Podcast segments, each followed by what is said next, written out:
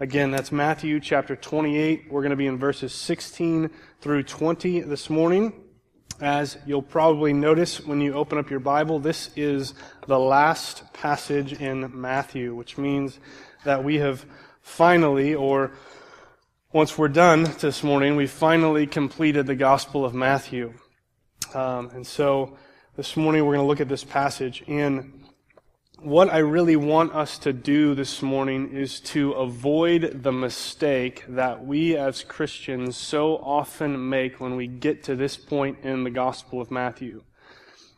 See, everywhere else, in, in, in all the four Gospels, we understand what the purpose of the Gospels are. The Gospels exist to tell us the story of the life, death, and resurrection of Jesus.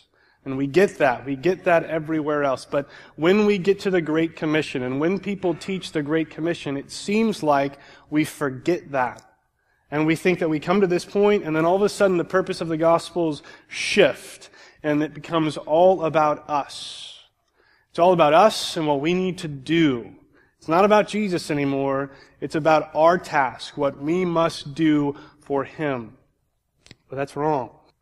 What we're going to see this morning as we walk through this passage is that just like the rest of the Gospel of Matthew, these verses exist to tell us about who Jesus is and what he's done for us. They don't exist to tell us about who we are and what we need to do. There's some of that there. There are commands that bear on us as his people, but the primary focus of this passage is about Him, about who He is. And I think once we get that, once we realize who He is, then His commands will actually bear weight upon us. And so let's read this passage this morning, and we'll walk through it and see that, that come out. Again, Matthew 28, verses 16 through 20. Now the eleven disciples went to Galilee, to the mountain to which Jesus had directed them. And when they saw him, they worshipped him, but some doubted. And Jesus came and said to them, All authority in heaven and on earth has been given to me. Go therefore and make disciples of all nations, baptizing them in the name of the Father and of the Son and of the Holy Spirit, teaching them to observe all that I have commanded you. And behold, I am with you always to the end of the age. Let's pray. Father, we thank you that you sent your Son into the world. We thank you that you sent your Spirit to inspire Matthew to write down his account of Jesus' life and death and resurrection and all that he accomplished on our behalf and for your glory. God, we pray that this morning as we look at these last few verses of Matthew's gospel, that you would send your Spirit to make known to us more of who your Son is, and more of what He's accomplished on our behalf, and more of what He promises us as we follow Him. How we pray that you would show us and make clear to us that the Great Commission is not about us. It's about Him. We pray that we would recognize that you have given your Son all authority. And because of that, He can not only command us to do these things, but He can provide the way and sustain us and empower us as we do the work He's called us to. Jesus, we thank you for these words. We thank you for your sacrifice on our behalf. We thank you that you reign over all. It's in your name we pray. Amen. So, as I was getting at, the main point of this passage for us this morning that I want us to get is that the Great Commission is not about us. It's about Jesus. It exists to make Him known to us so that through that knowledge we can make Him known to others. And so the first two verses we read, the verses in black, are Matthew giving us the setting of what's going on. He's telling us where they're at, what's going on, so that we know what the context is of these words Jesus is about to, to speak to the disciples. He tells us that the 11 disciples, this is the 12 that Jesus called minus Judas because he betrayed him and then killed himself. He's not on this mountain. They go here because this is where Jesus told them that he would go. Back in our last passage, when Jesus rose from the dead, he spoke to Mary and the other women and said, Tell my brothers, tell the disciples that I'm going to Galilee. They need to meet me there. This is where he's meeting them. And what's important about this, what we should see in this passage, the first two verses, is how significant it is that they are in Galilee. Significant for two reasons. If you've been tracking with us as we've gone through the Gospel of Matthew, you've, you've probably picked up on a subtle difference in how he talks about Galilee versus how he talks about Jerusalem.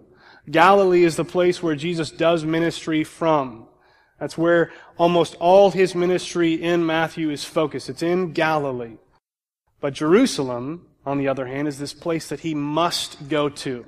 He must go there to suffer and die and rise again. That's the only purpose that Jerusalem really serves in Matthew's gospel is to be the place of rejection for Jesus.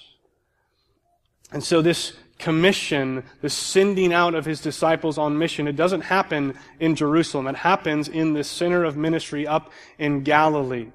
The second reason why it's really important that it's in Galilee is that Galilee was known to most of the Jews. Matthew even calls it this back in chapter 4, Galilee of the Gentiles. It wasn't the Jewish seat of power. That was Jerusalem. Galilee was a place where Jews intermingled with Gentiles. And so it's the perfect place from which to launch this mission that's going to embrace all nations, not just Israel. They're in Galilee.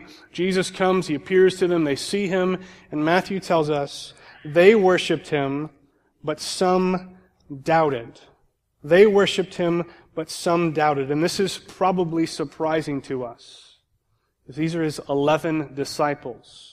They're confronted with the risen Christ. They worship him, and he tells us that some doubted. And the reason why this is surprising to us, the reason why it's kind of shocking, is because when we think about doubt, we think about something differently than what's going on here.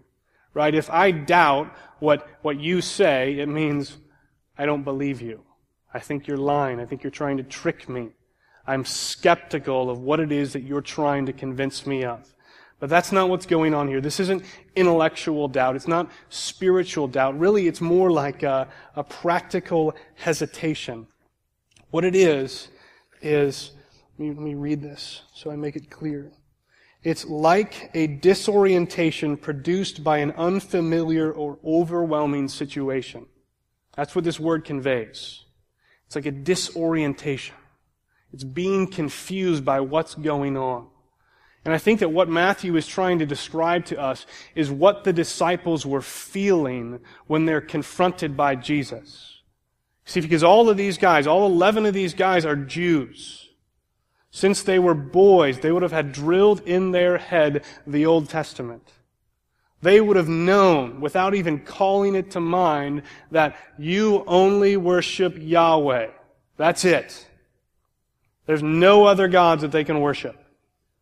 And yet they're confronted with Jesus. They see him in his risen glory, who he is, and they feel compelled to worship him. But they know they're not supposed to. And they do it anyway. And I think that what we're seeing, what this, this doubt is, that's not like our doubt, is them trying to reconcile those two things that seem to contradict each other. What they're going to find out, what Jesus is going to make clear in what he says, is that he is absolutely worthy of worship. He is on par with Yahweh. He does have all authority. He is Lord of heaven and earth. And so they are absolutely correct to worship him. But they still feel that angst because they don't know it for sure yet. So they worship him, and then Jesus speaks. And as we look at what he says, I want us to first focus on these, these two big statements he makes to them about who he is. It's the first thing he says and the last thing he says. And they're really, they're, they're, they're kind of like bookends on the Great Commission. First thing he says, he says he has all authority. And the last thing he says, he says he'll be with them to the end of the age. And before I explain those statements, I want to explain to you what I mean when I say bookends. Personally, if you know me very much, you know that I love books. All of them, really. Well, not all of them. Not the Twilight series.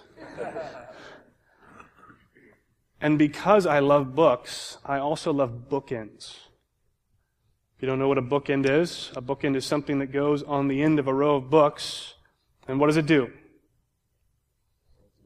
It holds them up. It keeps them from falling over. But what most people don't know is that it does more than that. It doesn't just keep your books from falling down, it, it prolongs their life. When I was a seminary student, I had a part time job in the library as a bindery assistant, which is a fancy word for I did whatever the librarian told me to do. And one of those things, which I really enjoyed, was I got to fix old books. Southern had all these old books in their library, and when one would get broken by some mindless individual who would misuse a wonderful book, they sent it to me, and they trained me how to fix it, and I did. And what I found out was that as books sit on the shelves of libraries for a long time, if they're not sitting up straight, because they have bookends around them, they're at an angle, two things happen. First thing happens is that the cover, which, right, would be these boards, the front and back of books, they bend, they warp. And the other thing that happens is stress is put on the spine of the book, on the binding, and it breaks. And so if you don't have your books up perfectly straight from bookends, they don't only just fall down, they also fall apart. And so they exist to both hold up the books and sustain and prolong their life. And so when I say that these two statements are bookends on the Great Commission, that's exactly what I mean. Without the Great Commission, without these two statements, without Jesus saying he has all authority, without Jesus saying that he will be with them and with us till the end of the age, everything in between does not matter at all. It falls down and it falls apart. These two statements matter more than anything else in this passage. So when we look at them, I want us to be thinking about that. This is how important these things are. The first one, he says, all authority in heaven and on earth has been given to me. It's been given to him by the Father. The Father had all authority. He's passed it on to the Son because of what the Son has done. This is the why of the Great Commission. Why do we go and make disciples and teach them to obey all that He's commanded and baptizing them in the name of the Father, the Son, and the Holy Spirit? Because He said so. Because He has all authority in heaven and on earth, and He told us to. That's why we go. That's why we make disciples. That's why we baptize them. That's why we teach them, because He said so. And not just that, but also if He has all that authority, if He has all authority in heaven and on earth, which He says He does, which the Father gave to Him, then He not only has the authority to tell us to do it, He also has the authority to guarantee the success of this mission that he's giving us. So he tells us to do it, and he also has all the authority, all the control, Lord of heaven and earth, to back up this commission that he's giving us, that he's giving his disciples. If he doesn't have this authority, he can't tell them to do it. Well, I mean, he can, but they don't have to listen. But more importantly than that, if he doesn't have this authority, then as these 11 guys, as the 11 guys that come after them, as all the followers of Jesus throughout the history of the world, including us, as we seek to complete this mission that He's given us. If He doesn't have this authority, we're on our own in it. And we'll fail. Absolutely without question. What's in between falls down and falls apart if this statement isn't here.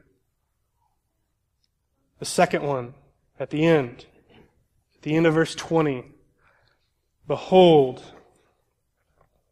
Remember, when Matthew says behold, he's telling us that something's coming that's going to be surprising. I am with you always to the end of the age. Even though Jesus is going to live, leave them, he promises that his presence will be with them forever. To the end of the age. Until he returns, he is going to be with his disciples on this mission. This is the, the how of the Great Commission. Why is because he has authority. How is because he will be with us. If he's not with us, if he doesn't empower us and sustain us on this mission, we cannot do what he's called us to do.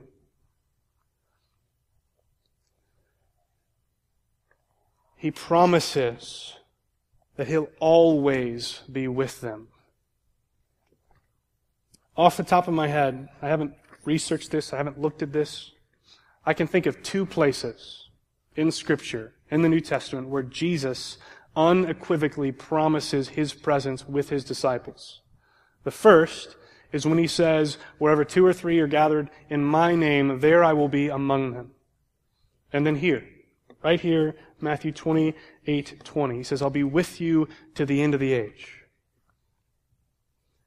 So I think that means if we want to be in His presence, if we want to experience His presence, if we want to be with Him, then there are two clear options to do so. Number one, we can always be in a group of two or three people gathered together in Jesus' name for the purpose of doing what He's called us to do.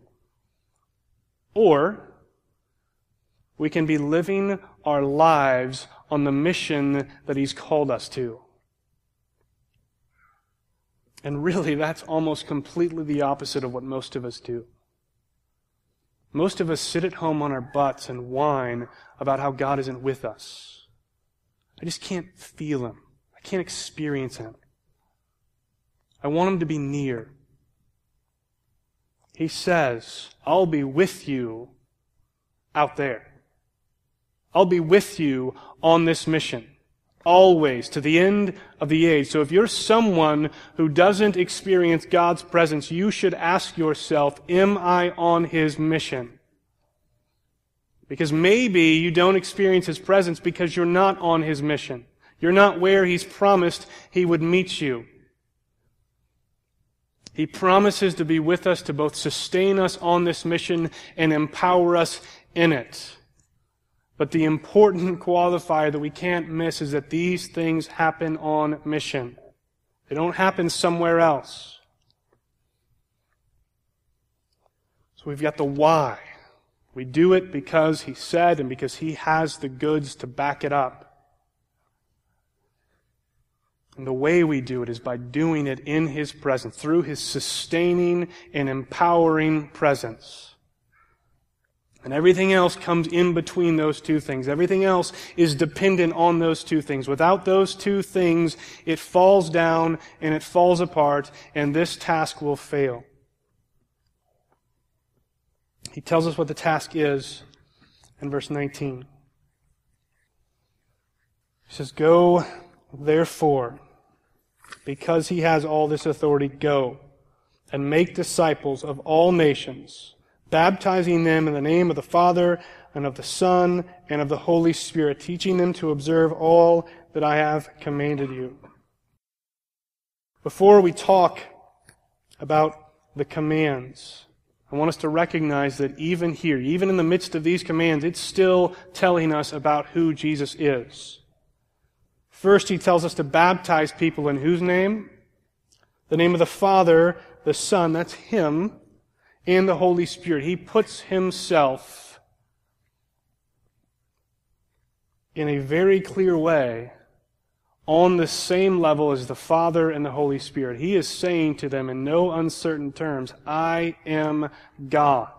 Baptize people in my name. Don't just baptize people in His name, baptize people in the name of Jesus. And he also says, teach them to obey all that I have commanded you.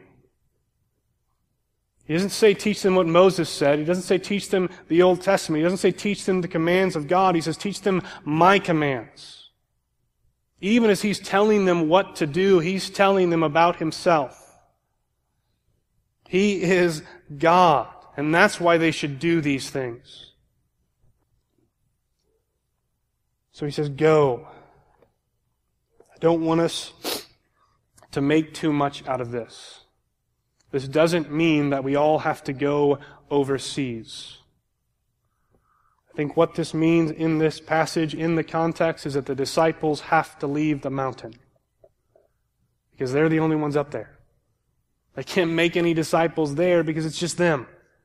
So they've got to go down from the mountain to where the people are so that they can make disciples like he said. Think for us, it means we need to go where we can make disciples outside of our homes. Sharing the gospel and discipling your children is a very, very good thing. We should all do that as Christian parents. But that's not fulfilling the Great Commission.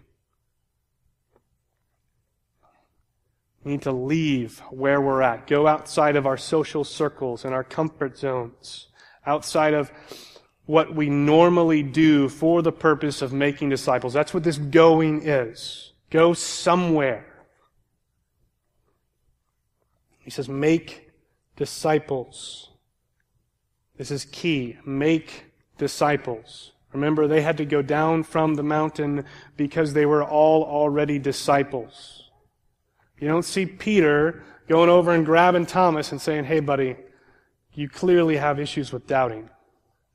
Let's start meeting together once a week, and then we'll be doing what Jesus said. I'll be discipling you, and then I can check that box and feel good about myself. That's not what Jesus has in mind. That is Christian discipleship. That is absolutely a good thing to do. People that are further along in the faith should disciple people that aren't as far along in the faith. But that is not making disciples. Making disciples is taking someone who is not a disciple and getting them to the place where they are a disciple. That's why these guys had to leave the mountain to do it, because they were all already disciples. And so, if you're discipling Christians, great job. Keep it up. But don't say you're making disciples. You only make disciples when people go from light to darkness, from death to life, from not being a disciple to being a disciple. That's fulfilling the Great Commission. And that's what he calls us to do. And the way we do that, there's two things he says. Number one, we baptize them. Baptize them in the name of the Father, the Son, the Holy Spirit. It doesn't say exactly how we baptize them. He doesn't say it has to be in a church. He doesn't say it has to be a pastor that baptizes them. All of those things might be good. We can talk about those if you want, but we're not going to do it right now. The simple thing is here, people are baptized into the name of Christ and the Trinity. This makes it clear. If you didn't believe me before that these are people who weren't disciples that become disciples, they're baptized. It's not like Peter baptized Thomas. Thomas was already baptized. There's no such thing as rebaptism. And these they're supposed to teach them. Teach them to observe all that I have commanded you. Everything that Jesus said. It's not that the Old Testament doesn't matter, but the Old Testament only matters in light of what Jesus said about it. It's what he says that's important now. That's what we teach people. That's what we urge people to obey. And obviously, the rest of the New Testament is based upon Jesus' teaching. It's Paul doing the Great Commission. That's Paul teaching us all that Jesus commanded. And right here, there's some people, even though it might seem kind of silly to us, there are some people that say the Great Commission only really applies to these first 11 guys. It's not fair for us to think that we need to do what they did. It only applies to them, maybe missionaries, maybe apostles, maybe pastors, but not normal Christians. Not us. Just applies to them. The problem with that is exactly what Jesus says right here. Teach them to obey all that I have commanded you. True or false? The Great Commission is one of the things that Jesus commanded. True. That's one of the things that he says teach them. So Peter goes down from the mountain. Peter makes a disciple. Peter teaches the disciple everything that Jesus commanded, including the Great Commission. That guy goes out and that guy makes a disciple. And somewhere along the way, someone that was made a disciple by someone else came into our lives and made us disciples. It might have been our parents. It might have been our pastor. It might have been some guy on the street. They did these things because Jesus told them to. And so this morning, when we think about our responsibility with this commission, I'm not going to tell you to do it. Because I don't have all authority in heaven and on earth. The only authority that I have is entrusted to me by Him. And the reality is, is that if we're not going to listen to Him, if we're not going to do what He says to do because He says to do it, it doesn't matter who tells us to do it. We don't need someone else to tell us to go out and make disciples. What we need is for the Holy Spirit to make it absolutely, positively clear to us that Jesus does have this authority that he claims to have, and he has every right to tell us to do these things. If we're not going to listen to him, we're not going to listen to anyone. If his word isn't enough to compel us to do what he's asked of us, no one else's is. Think that when the Spirit does that work in us, I think we'll realize that the Great Commission isn't some empty, lifeless command that's tacked on at the end of the Gospel of Matthew. It is this glorious invitation from our God that we get to participate in with Him.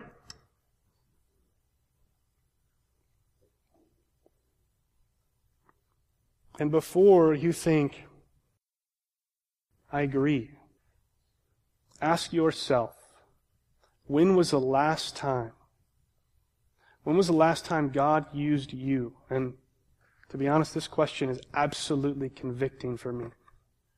When was the last time God used you to be the human instrument to make someone a disciple? The answer to that question tells us not whether or not we've obeyed Jesus' command. It tells us how much we value Him, how highly we view Him, how much authority we think He really has, whether we believe His promise that He will meet us there.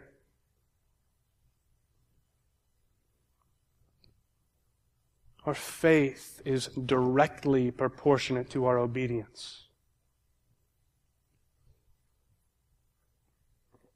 Let's pray.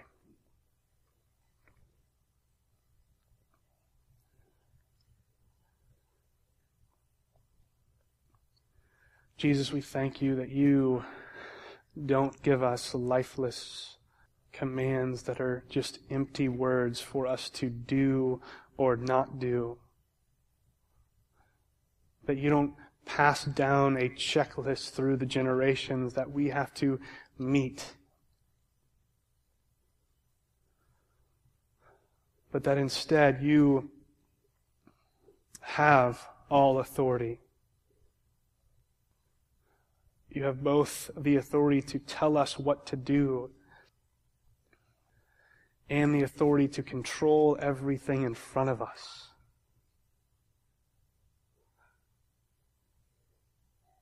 You know what happened yesterday. You know what happened today. You know what will happen tomorrow until the end of time. And you are shaping and working all of it for your glory and for our good. We thank you that we don't have to do your work on our own.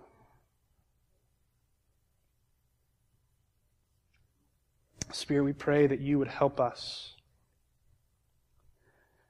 to value Jesus as we ought. That you would help us to recognize that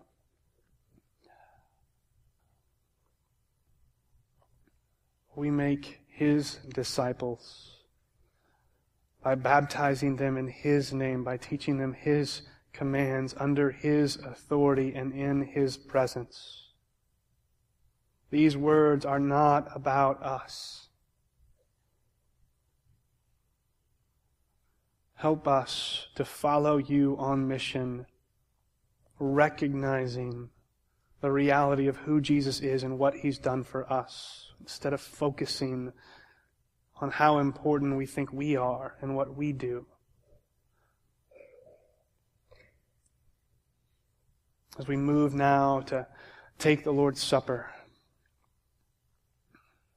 Pray that you would remind us again of the great grace we've been shown in Christ and through his sacrifice on our behalf.